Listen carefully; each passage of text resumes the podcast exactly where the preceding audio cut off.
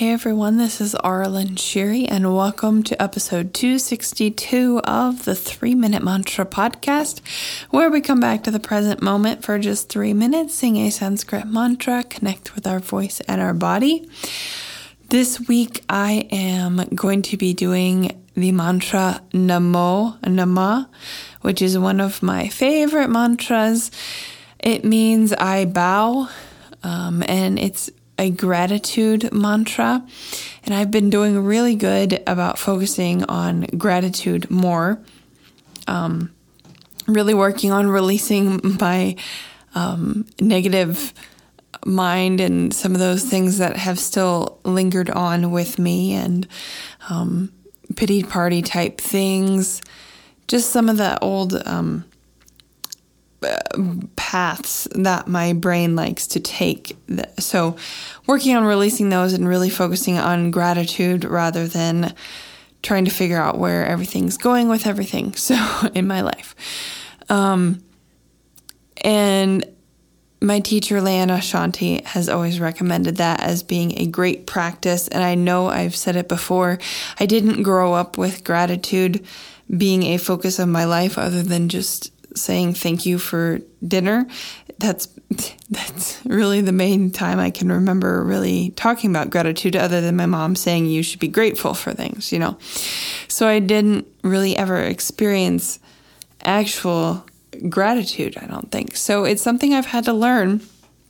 And it whenever I do notice whenever I start feeling um, you know, if I start thinking about the future or feel fear of the unknown type of thing, if I just bring myself back to gratitude and remember, you know, for what I have and for my life and everything, it, it really gives me a huge uplifting feeling.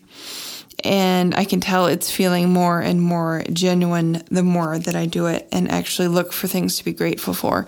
And for me, it's been a choice because sometimes, you know, I've I've wanted to um, wallow in, in the in the self pity type of thing and not be grateful. Um, that's just part of my healing process thus far. So I know everyone is different with that, and some people are just awesome with focusing on gratitude all the time. So just sharing my personal experience as not as being someone who didn't grow up with gratitude but more of the poor me mindset.